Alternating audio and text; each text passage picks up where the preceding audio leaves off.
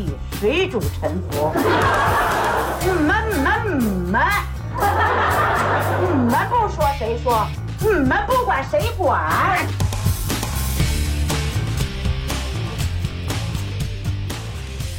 ？Hello，大家好，欢迎大家收听这一期的《算什么神仙》。算什么神仙呀？嗯，我是阿谦。我是图兰。对，为什么叫算什么神仙呢？以前咱们叫《西游记之成人的世界》，后来发现好像有点窄哈。咱们嗯讲的可能不光是《西游记》里边这些故事，所以呢，就把名字改成“算什么神仙什么神仙都讲。”。哎，古今中外啊，关键是中还有外。以后大家可能会听到非常有意思的其他的内容。那么这算是咱们算什么神仙的正式的第三期了吧？嗯嗯，那么前两期呢，跟大家讲的是牛魔王的故事，哎，讲过芭蕉扇可以直接把你扇的绕地球一圈没错。还讲过说这个牛魔王包养小妾，其实是被小妾包养。嗯 那么今天呢，就跟大家讲一讲《西游记》里关于牛魔王的第三期内容，也是在《西游记》原文里第六十一回，叫猪八戒助力拜魔王，孙行者三吊芭蕉扇的故事。第三次借了。嗯，上回呢，咱们就说到牛魔王啊，从小妾那儿啊，玉面狐狸那儿回来，回到了洞府，哎，就是他大老婆这儿啊，正妻这里，哎，铁扇公主这儿，就发现哎，铁扇公主就被孙悟空给欺负了。所谓的欺负了，就是变成了他的样子，调戏了一下啊。当然，孙悟空其实心里没这想，对，哎，孙悟空没这根弦儿，对吧？老孙是没没有往这个方面想的。嗯，但是是铁扇公主往这方面想了。哎，你想牛魔王得多生气？你看先去把我这个心爱的小妾吓唬了一阵子，嗯，回来又把我正妻又调戏了一番，还把宝贝骗走了，那那简直就哎对，还把心爱的坐骑也骗走了。你没听说过男人的车跟老婆一样是不能借的吗？这男人的车就是老婆是吗？就是小妾，所以这个碧水金睛兽就是他的坐骑啊，相当于他的车。对，你说他心心里生气不生气？关键呢，他还没带兵，没带兵器啊。牛魔王使的什么兵器？跟孙悟空还很像。牛魔王也使一大铁棍子，是吧？孙悟空拿的是个金箍棒，牛魔王拿的一大铁棍子。哎，他那个棍子也是可大可小的吗？哎，所以就说牛魔王的设定和孙悟空在《西游记》里其实能耐是不相上下，对而且非常像。嗯、你看，什么七十二变啊，像什么这个俩人都变过三头六臂，咱原先曾经说过，整部《西游记》里变三头六臂的三个人，对吧？一个是哪吒三太子，三头六臂正宗的；一个是孙悟空，而且孙悟空这三头六臂在书里这书里说也是正宗的，他的本形原型就是三头六臂。但是他很少用这个，哎，很少用。那么牛魔王也会三头六臂，是吗？哎，所以呢，说起来是很像。而且这一章咱们讲到牛魔王跟孙悟空这场大战，也是请了天兵天将。你听到最后，你会发现，简直是又一次大闹天宫，你知道吗？其实说起来，我觉得牛魔王就像一个牛版的孙悟空，哎，就是牛版的悟空，嗯，或者说不是猴头了，牛头。对，嗯或者说他更像一个是，呃，家庭版的，孙悟空，对，更居家版的孙悟空。你看他有妻有妾有儿子，然后他又当了一个妖王，就在孙悟空出家之前干的都是这些事儿嘛，是吧？除了老孙没有成家，他就成了家。那你这很很重要，好不好？这是很大的你的。意思是说，如果他成家了，他也不一定来取经，是吗？那可不，你想想，那猪八戒当初为什么不太愿意来，而且走的路上老想要回高老庄？成家不一样的，知道吗？所以为什么就是这个社会是鼓励人在合适的年龄结婚的？就结了婚，你就不不会老想着造反啊、大闹天宫啊什么的 好吧，你这个解读也算是有一些道理。社会稳定。嗯，这个牛魔王呢非常生气嘛，对吧？嗯说拿了兵器就要出去，说拿兵器，兵器没在手里怎么办呢？就跟小妖说：“你拿拿奶奶的兵器来，对吧？”就把他老婆拿来，拿两两把剑就走了。我还以为小妖把他奶奶的兵器给他了，一个绣花针。东方不败是吧？哎，这牛魔王呢出来以后，哎，见着孙悟空，他他心里恨呢，嗯，心里说了。你看，你拿个扇子还是我的，嗯而且你还变我的模样骗我老婆，坐我车，所以我也得骗回去。对，哎，牛魔王就变成了猪八戒的样子。啊，我也变成你最亲近的人，骗一骗你。哎，你说起来，孙悟空最亲近的人是谁呀？你觉得？你说，其实就这师徒四个人，说起来他可能跟猪八戒说话最多。你想想，对，那猪八戒也是老在后边哄着他。对嗯，沙僧话少，他跟师傅呢也说不上什么。对，时不常还给一棒子打在肩膀上。对，所以 猪八嗯戒他们俩相爱相杀。对，所以呢，这个牛魔王就变了个猪八戒的样子，样子像，不光样子像啊，嗯神情也很像，嗯，憨了吧唧的啊，走路也也是摇摇晃晃的这个样子嗯，人说话也很像。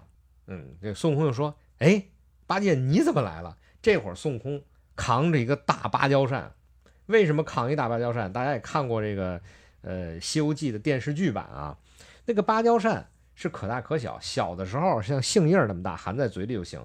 但是大的时候是巨大的一把扇子，对，孙悟空当时跟铁扇公主闹腾的时候，钻在人肚子里问这个咒语怎么念啊？问的时候只问了变大，忘了问变小了。反过来念说不定就行了。但是孙悟空呢，这我也觉得很有一点很奇怪啊。你拿了芭蕉扇了，你不赶紧干正经活去？你在那晃悠什么呀？你去赶紧把火扇熄了，不就完了吗？他那会儿可能不知道怎么用芭蕉扇扇火，啊，直直接扇吧，你都变大了，直接扇吧他。想回去显摆显摆。哎，关键是想回去显摆显摆，所以扛着这大芭蕉扇就哎兴高采烈地就往回走。俗话讲叫得意忘形。你想孙悟空多大能耐，火眼金睛啊！按道理说，呃，牛魔王变了一个猪，他一眼就应该能看出来，但是在这儿就没看出来啊！太高兴了嘛！一看猪八戒，哎，你干嘛去啊？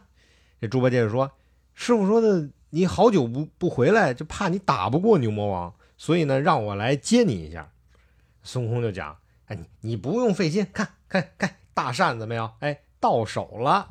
哎，这会儿俩人就开始一一唱一和，就开始对上话了啊！这个牛魔王当然就是捧着孙悟空说嘛，孙悟空就非常的开心，把怎么骗来这个扇子啊，怎么跟这个铁扇公主结了一场干夫妻的事儿，就又说了一遍。你说牛魔王听着心里多别扭，是，而且他还这儿还得接着捧。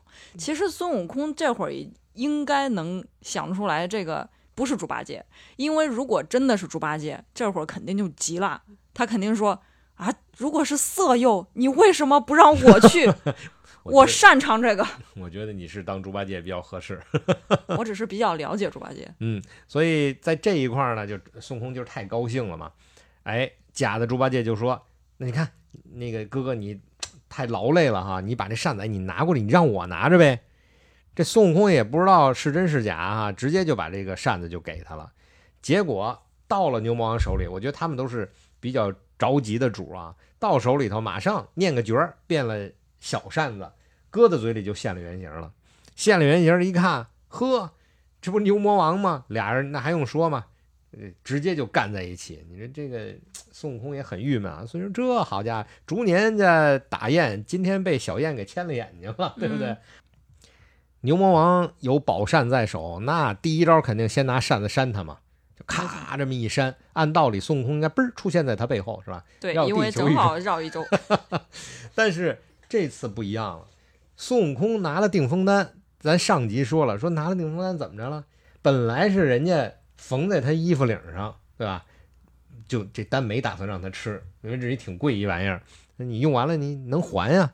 但是孙悟空呢，在变小虫子的时候，就把定风丹从衣领里拿出来，就塞嘴里了。吃了，哎，就吃了，吃完当然就化了嘛，因为它是个丹药嘛。化到肚子里之后，那五脏皆牢，是皮骨皆固啊，怎么扇扇不动，因为定风丹吃掉了。所以牛魔王就慌了，呵，什么情况？只好拿出剑来就砍。俩人这场大战哈，一边打一边俩人还斗嘴。我觉得最逗的是这个，就是俩人斗嘴这一段，就跟当初孙悟空跟猪八戒斗嘴有点像。嗯俩人都是法学硕士毕业，你知道吗？嗯，这他们怎么说啊？孙悟空就讲：“你这属于诈骗，对吧？你变了个猪八戒的样子，你骗我的扇子。”牛魔王说：“你哄人妻女，真该死，告到官司有罪殃。啊，我觉得两个人不要打了，好不好？我们去法院诉讼一下解决。”对呀、你看这两个妖王，他们的知识结构竟然是世俗化的。对，其实，在很多的这个故事里啊，尤其是神话故事里面，大部分的思路都是写故事的那个人的世俗思路。对，哎，就是。你看，你你还到我洞里边调戏我老婆呢，这我不得告你一下？嗯，哎，俩人一边这斗着嘴，一边就打起来了。呃，咱先不说他们俩打起来打成什么样啊，再说唐僧这边，唐僧这边其实唐僧是一个 他凡人的肉体嘛，肉体凡胎。你想他坐在火焰山旁边，他得什么样？就感觉就是人被蒸了一样，这个这个感觉他很熟悉，对对，因为总有人想蒸他，总有妖怪民想想蒸朕，对，咬一口啊，太爽了。嗯，这个时候呢，他就跟这个土土地爷呀，俩人就聊天，嗯说这个怎么样啊？他能打得过这个牛魔王吗？土地就讲说这个牛魔王啊，神通不小，法力无边，哎，跟大圣估计是棋逢对手，将遇良才。土地这么一说，那唐僧心里就嘀咕说：这要打不过可怎么办啊？要不然我们就回去，不哎不要去西天取经了，好不好？他要没这么坚定的话啊，早就回去了。哎，于是呢，他就说说你们俩对吧？这个沙和尚、猪八戒，你们要不然去赢一下，说万一要是打不过呢，你们好歹也是帮个忙，把扇子给抢了呀，对吧？早点走。哎，猪八戒就说今天啊，呃，比较晚了，我想着呢去接他呢，可是我也不认识雷山路啊。我觉得猪八戒啊就有点推辞，就不想去。对，对，但比较懒啊。但是呢，土地呢，这个人比较耿直，说没关系啊，你不认路，我认的呀，对吧？来，我告诉您路怎么走。嗯，猪八戒气死了，你这小神仙怎么听不懂话 你算什么神仙呀？算什么神仙，对吧？但是没办法，你既然都指了路嘛，猪八戒没办法啊，抖擞精神，哎，把这个衣服嘁哩哗扎紧了，拿着灵耙，就直接跟土地一起，就啪一个跟头啊，他这是跟头翻着也费点劲，反正是，哎，纵起云雾就向东方而去。走到跟前儿，就听见喊杀声，狂风滚滚。哇，一看俩人打的正厉害呢。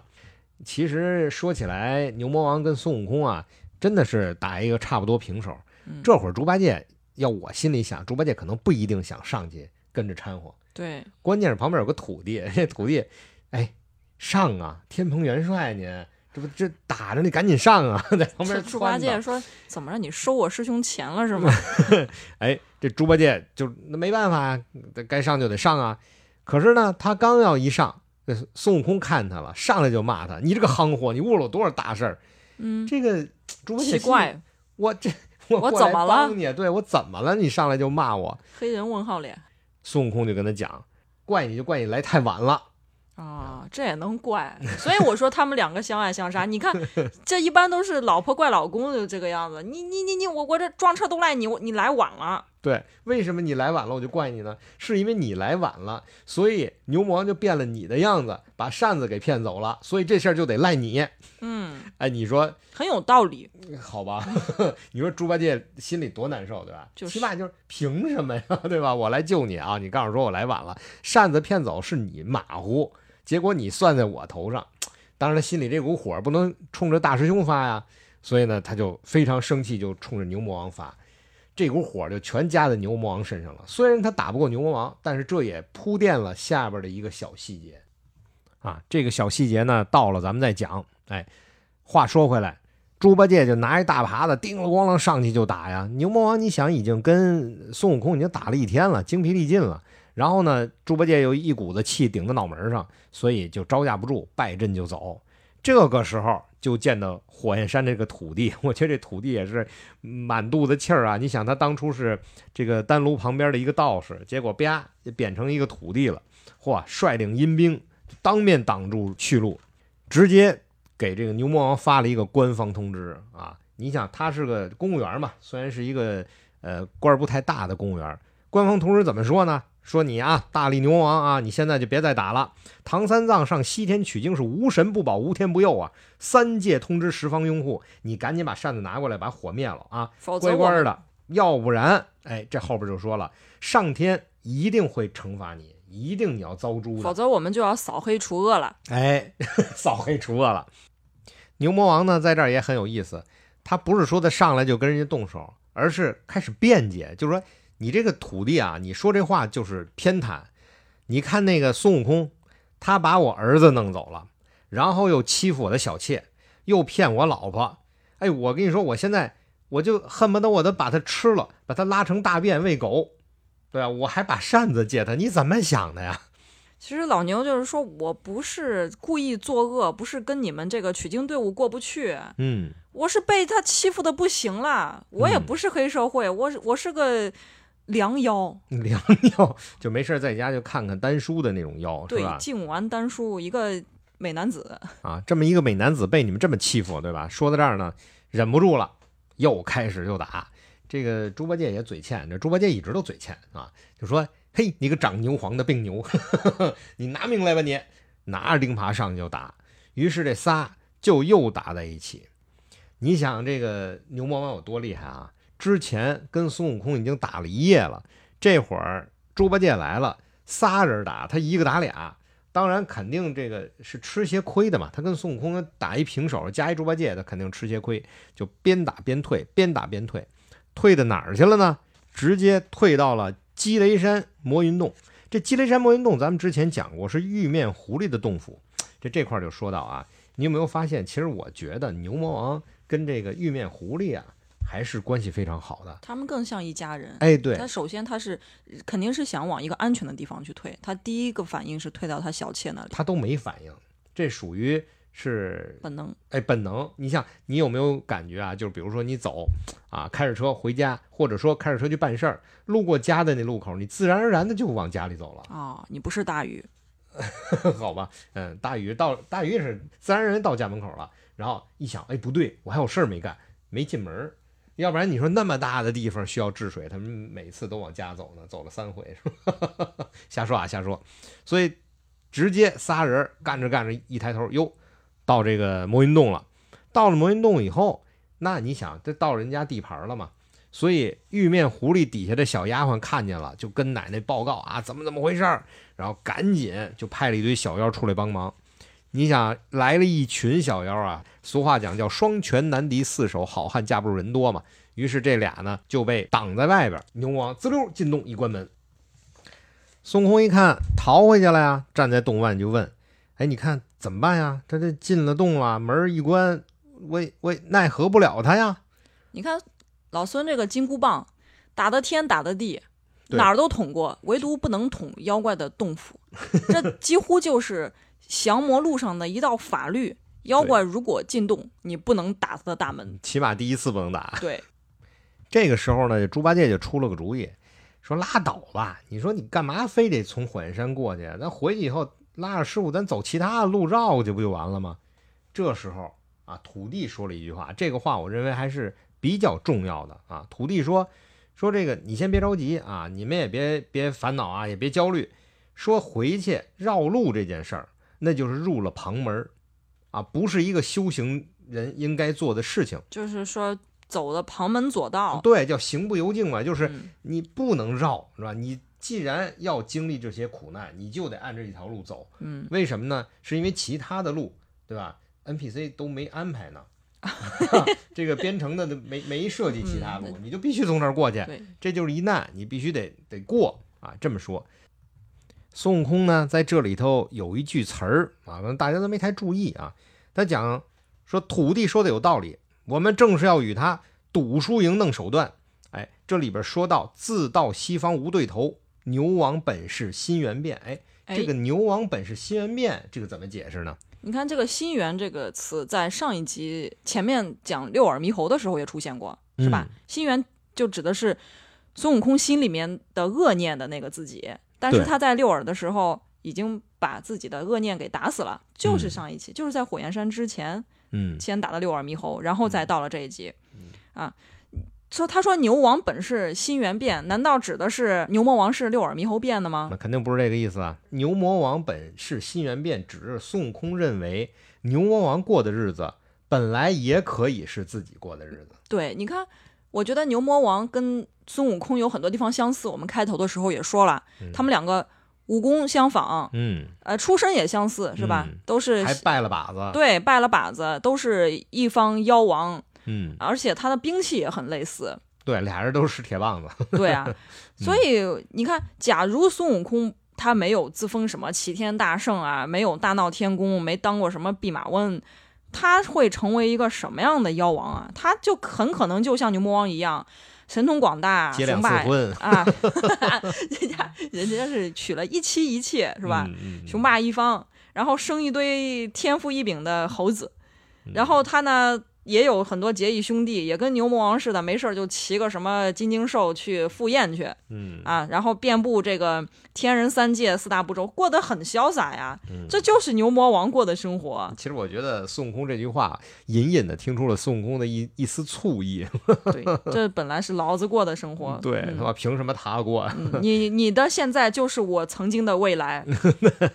但是这里边呢也说明了一个道理，就是孙悟空的命不该如此，就是你想去过这样的生活也是不可能的。你嗯，要是呃选择，这都不是你选择的问题，就是你必须得成正道，要走到佛家这一道来，必须要去求取真经。是的，因为毕竟呃妖魔鬼怪在这三界之中都不是正道，嗯，都是有可能会被神仙给收掉的。对，所以在这个整个的牛魔王的这三个故事啊，这这一部书里面就讲，你就是一个。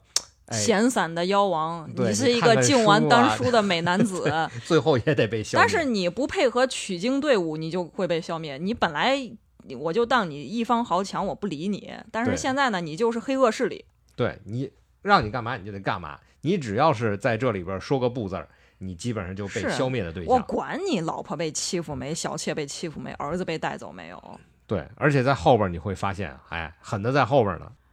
所以老孙就说：“牛王本是心猿变，这就是我呀。如果我今天拿不下他，我当初我不就白被招安了吗？我白白受那么多苦，你肯定不能过得比我好，你不能过得比我好，是吧？嗯哎，于是仨人直接上去跟牛魔王就干在一起。牛魔王当然心里头就非常的不痛快啊，嗯一边打一边啊还在骂着这个你怎么骗我呀，你怎么又害我儿子呀，等等等等这些话。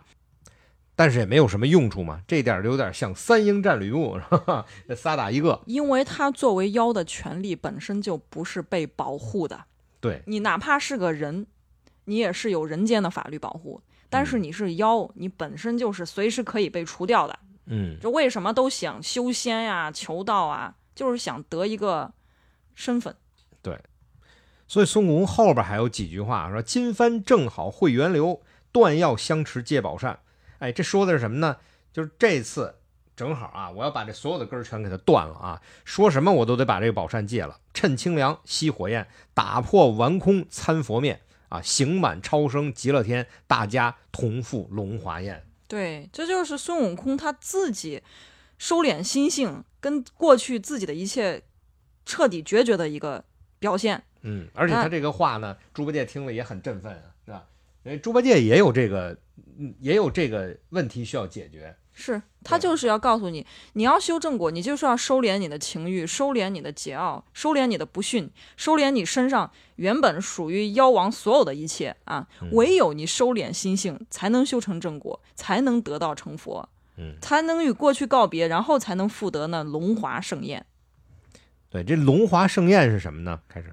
佛教里面有龙华会的说法，说释迦牟尼在龙华树下得道成佛，弥勒佛在龙华树下三次说法，摆渡上中下三种根基的众生，然后这就成了佛教的龙华三会。所以这个龙华宴指的还是得道成佛的意思，对，就修成正果的意思，对吧？嗯对，这猪八戒和孙悟空被鼓舞之后呢，哎，一起上前大战牛魔王，这一块儿非常精彩啊！如果我要是一说书的，就这个大战牛魔王打这两个多小时，我就能给您说出个三集来。关键咱讲的不是打的故事啊，讲的是神仙的故事，所以这块儿呢咱就带过了。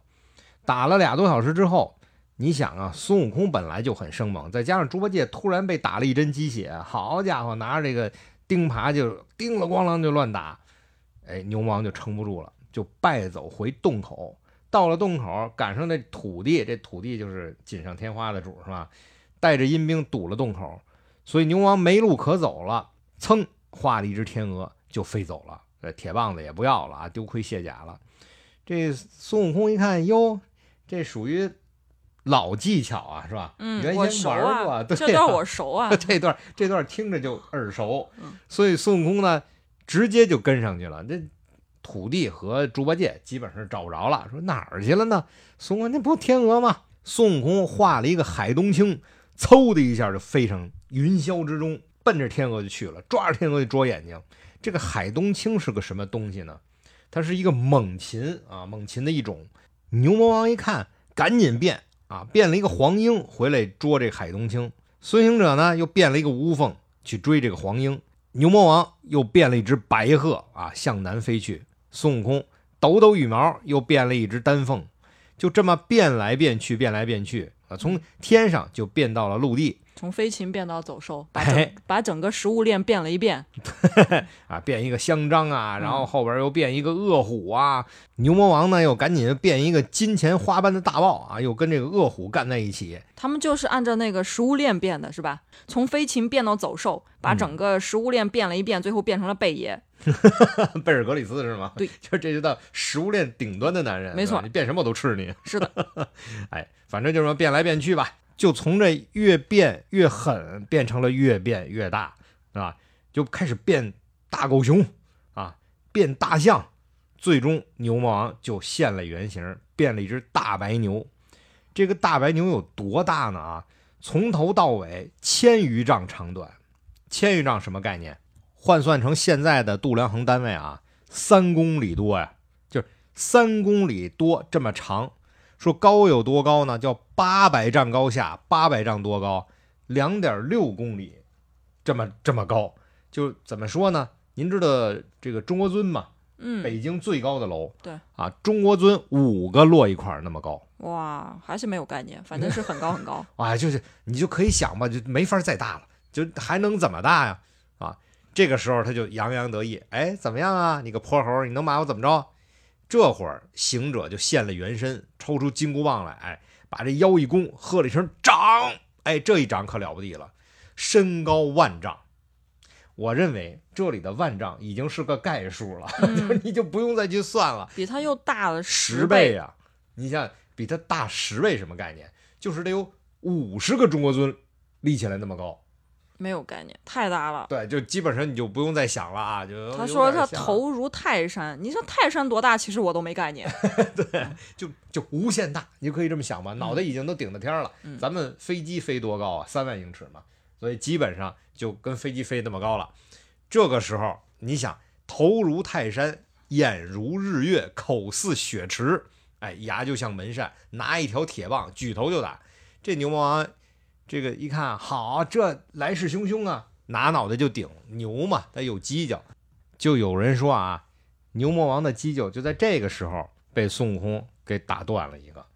当然，哦这个在书里头没有写。嗯，可是呢，上一次咱们一起在 《青蛇劫起》里面见到了。青蛇劫起里边，咱们看的那头牛啊，牛头马面那个牛，这脑袋上的犄角折了一个，就有人说这是牛魔王。这嗯典故就是从这儿出来对的。被老孙打断 的。对嗯哎，这俩人变这么老大，你想想，最主要惊动谁？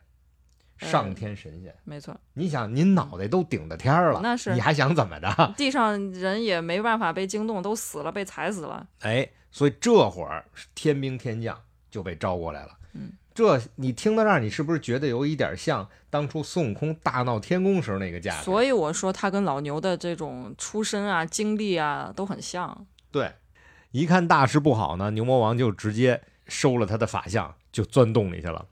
一钻洞里，大家能猜到是吧？嗯，法这个设定又起了作用，就是众神追他的情况下，他只要进了洞，大家也只能在洞外围个水泄不通，不能进去。嗯，然后就在那喊呐，是吧？你已经被包围了、啊！你放下武。器，停止反抗，不要做无谓的抵抗。关键在这块儿有一个细节啊，牛魔王收了法相，进了洞，进的是哪个洞？哪个洞？就是你刚才咱们听的应该是魔云洞对吧？他已经在魔云洞那儿打嘛，但是他已经变成那么大一牛了，而且打那么半天了，就不在魔云洞跟前儿了。这回再进洞，就是被这个众神围的时候再进洞，就真的回了自个儿家了。进的是芭蕉洞，翠云山芭蕉洞，这会儿是被围了一个水泄不通。正要打的时候呢，猪八戒啊和土地阴兵就嚷嚷就就回来了，就过来帮忙。魔云洞的事儿怎么样啊？孙悟空就问，猪八戒就讲，嘿。那老牛头那娘子被我一耙子给打死了。剥开衣服一看，原来是个玉面狐狸，剩下的那些什么妖啊、什么驴啊、骡子呀、什么乱七八糟这些东西，通通打死。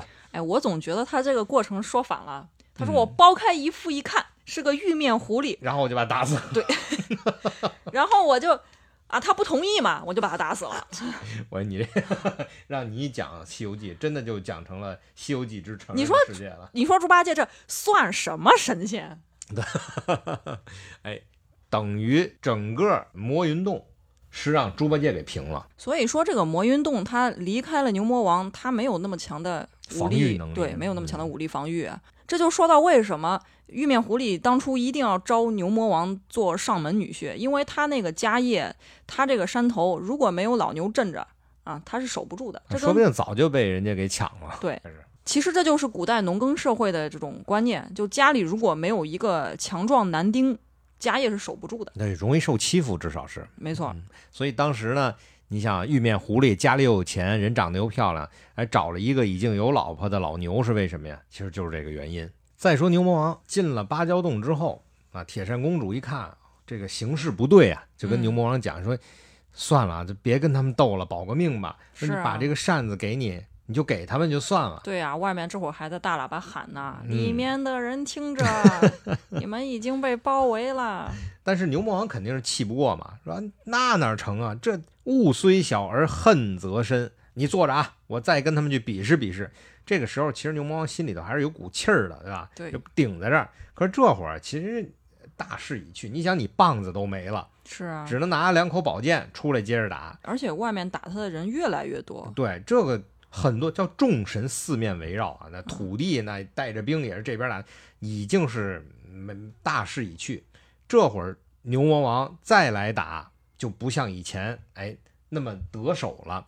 打了五十来个回合吧，就败阵往北走。哎，北边有个天王啊，有个金刚，他接着往南走，南边有个金刚，就全把他给挡住了，跑也跑不了。北边、南边都有金刚，那西边、东边是不是哥斯拉？好吧，你这个脑洞真是开的挺大。但真正来了把他擒住的是谁？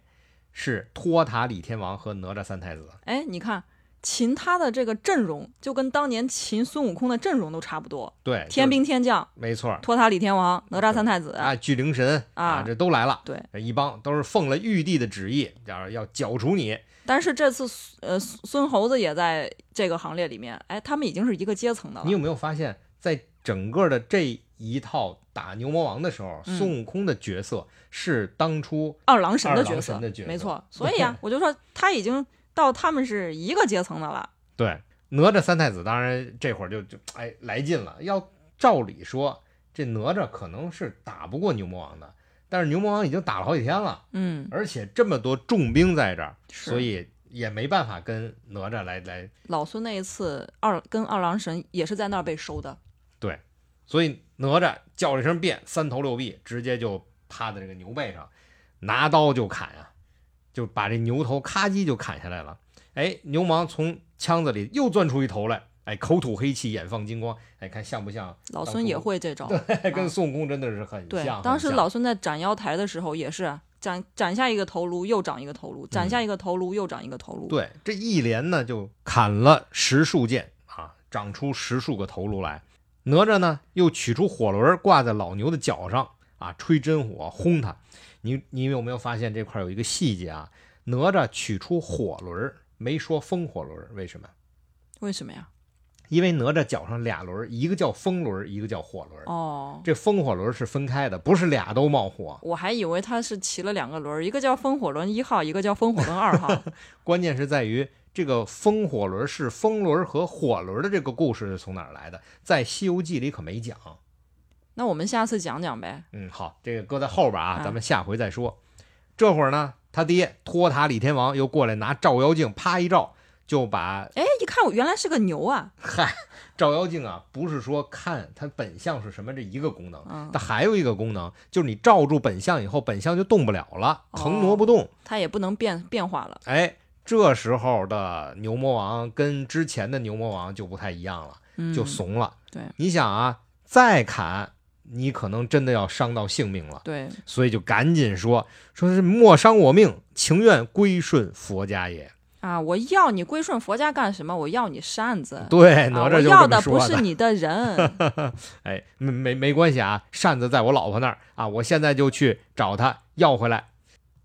哪吒也挺狠的啊，没让他再变成人形，直接就把他拿过来，鼻头上咔弄一环儿，拿绳一拴，牵着他，听没？这是一种羞辱这。是一种特别大的羞辱，就牵着这头白牛到了芭蕉洞口，然后这白牛就喊说：“夫人啊，扇子拿出来吧，救我性命！”哎，铁扇公主在这块儿就显得非常虔诚了，因为彻底被打服了嘛，对，赶紧就卸了钗环，脱了色服，嗯挽青丝如道姑，也就是他把自己的身上打扮的非常的素，哎，绫罗绸缎都去掉了，去掉了。嗯然后哎，把这个头发也给挽起来，像道姑一样，手捧着那柄丈二长短的一个芭蕉扇子走出门，把扇子就给奉献出来了。你会发现，事至此时，牛魔王已经是死了小妾，散尽家财，对，哎，连自己连性命都不保。啊这么能耐一个人啊，他跟孙悟空基本上能耐几乎是一样大的。而且孙悟空这可是修炼这么长时间，又得了那么多法宝，他但是他跟牛魔王还是打个平手。对，所以牛魔王真的是很厉害，而且牛魔王还不惹事儿。是人家净看丹书的这么一个美男子，对他，而且前面也说了，他这个他不是个妖怪，他不吃人的，嗯，他吃素，他吃素，而且他是靠收税来维持他这个妖的生计。对他和他老婆，也就铁扇公主，都是靠收税，是，哎，而且那收收税，人家说是我干好事儿收税，没错我每年给你扇几扇子，对哎，让你有收成，这样收税。即便如此，如果你不归顺正道，最后也是这下场。对，所以也就是说，孙悟空如果当初没有归顺正道去西天取经，你再大能耐，逃不出个天儿去。是啊，所以老孙前面感叹啊，牛王本是心猿变，今日方知我是我，是打死我的竟然是我自己。哎，后边呢，那就不用说了，对吧？各方的菩萨呀，各方的金刚啊，过来，这个唐僧磕个头道谢。这，这个时候，他们跟孙悟空真正成为同事了。对，这会儿真的是可以叫做同事了，一起降的牛魔王。对，哎，大圣呢拿着扇子到了山边儿啊，尽力挥了一扇，火焰山就平平息焰，然后挥了两扇、三扇，哎，就雨就下来了。最后就一直挥这个扇子，把整个火焰山的火都灭了。嗯，之后一直都有收成，不再着火，这算是孙悟空把自己当初造的孽在这儿算是一个了结。没错。嗯，至于说这个铁扇公主呢，哎，看这事儿也过去了呢，就过来跟孙悟空说说，你看这火也灭了哈，我该做到也做到了，你能把扇子还我呀？这孙悟空其实我觉得他当时是想挺想把这扇子给收了的，那是啊宝贝嘛。对啊，我本来想用完就还给你，但是你让我费了这么大的周折，我现在为什么要还给你啊？可是呢，又不好意思不还，因为你当初说了你借用，用完了你还。你现在好家伙，把我们家打的个乱七八糟，门都打坏了，是吧？现在你也用重点是门是吗？重点是门。哎，这老孙呢，听了这话呢，你说就说这老孙若不与你，这不还给你，我也怕人说我言而无信，嗯，欺负你一个寡妇，也没有寡妇啊，人老牛没死啊，就是这么着吧。你把这个扇子拿回去，别再生事儿。但为什么是把扇子还你呢？他后边儿呃也表了啊，也交代了，就看你得了人身，饶你去吧。哎，这就说了，就是在这个三界之中，你妖魔鬼怪你都是不受保护的，随时可以把你正法。嗯哪怕你是个，哪怕你是个人，啊，你也是受人间的法律保护的。所以你修了人身，你就嗯对，所以你修了人身，我就饶你一命。哎，这罗刹女呢，就把这个扇子拿过来，又变成了小扇子，含在嘴里就走了。此处暗表，后来她也这个修了正果。哎修了正果。这所谓的修正果呢，我们前文书曾经说过，嗯，对吧？在《西游记》里面讲，有十个罗刹女都修成正果，她算其中一个。那还有一个大家比较熟的，就是某日星君他妈，对吧？那个哦老母鸡啊，也是其中一个。哎，所以老孙就把扇子还给他。哎，你好好干，以后说不定大家还是同事。啊，我就是这么过来的。到此，牛魔王在《西游记》里的所有的戏份呢，就基本上都算结束了。是的，他出来就是为了让孙悟空在彻彻底底的与过去的自己告别。嗯，他也没有什么利用价值了，作为一个工具人。对。那后来呢？后来，后来他就去修罗城了嘛，就说明他死了，说明他说我皈依佛家没有用，我不要你的人。你看我们西行队伍也满了，没有编制给你了。你虽然本事大，但是没有第二个唐僧需要你是吧？那所以人家都降了，也不至于死了。那他不死怎么到修罗城？然后他说到底还是跟佛家有点关系。你这个修罗城从哪儿来的？青蛇劫起、你啊，怎么又转到青蛇劫起去了？因为法海法海又利用了他一把呀，最后利用了你。哎呀，这太歪了啊，太歪了。好，那么到今天讲的这里，哎，跟牛魔王相关的、跟铁扇公主相关的内容，就跟大家都说完了。没有了，孙悟空心中所有的心魔都驱散了。嗯，那么下一期我们再根据大家的要求、大家的需求，我们再来给大家讲其他的神仙。所以大家一定不要忘记，哎，要点关注啊，点订阅，并且留言告诉我们你们到底想听什么。啊你们也可以拿什么妖魔鬼怪的拿来问，你们帮我看看这个算什么神仙呢？也可以。是，甚至一些这个国外的神仙啊，你觉得哎也挺有意思啊，你也可以拿来大家一起来聊一聊，哎，算什么神仙？好的，我们今天就到这里吧，拜拜。拜拜。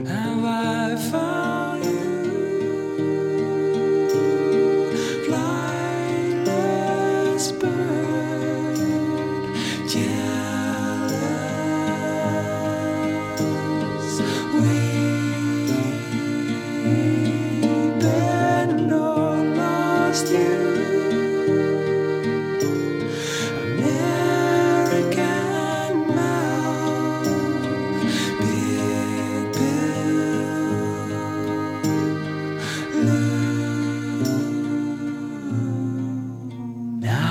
my.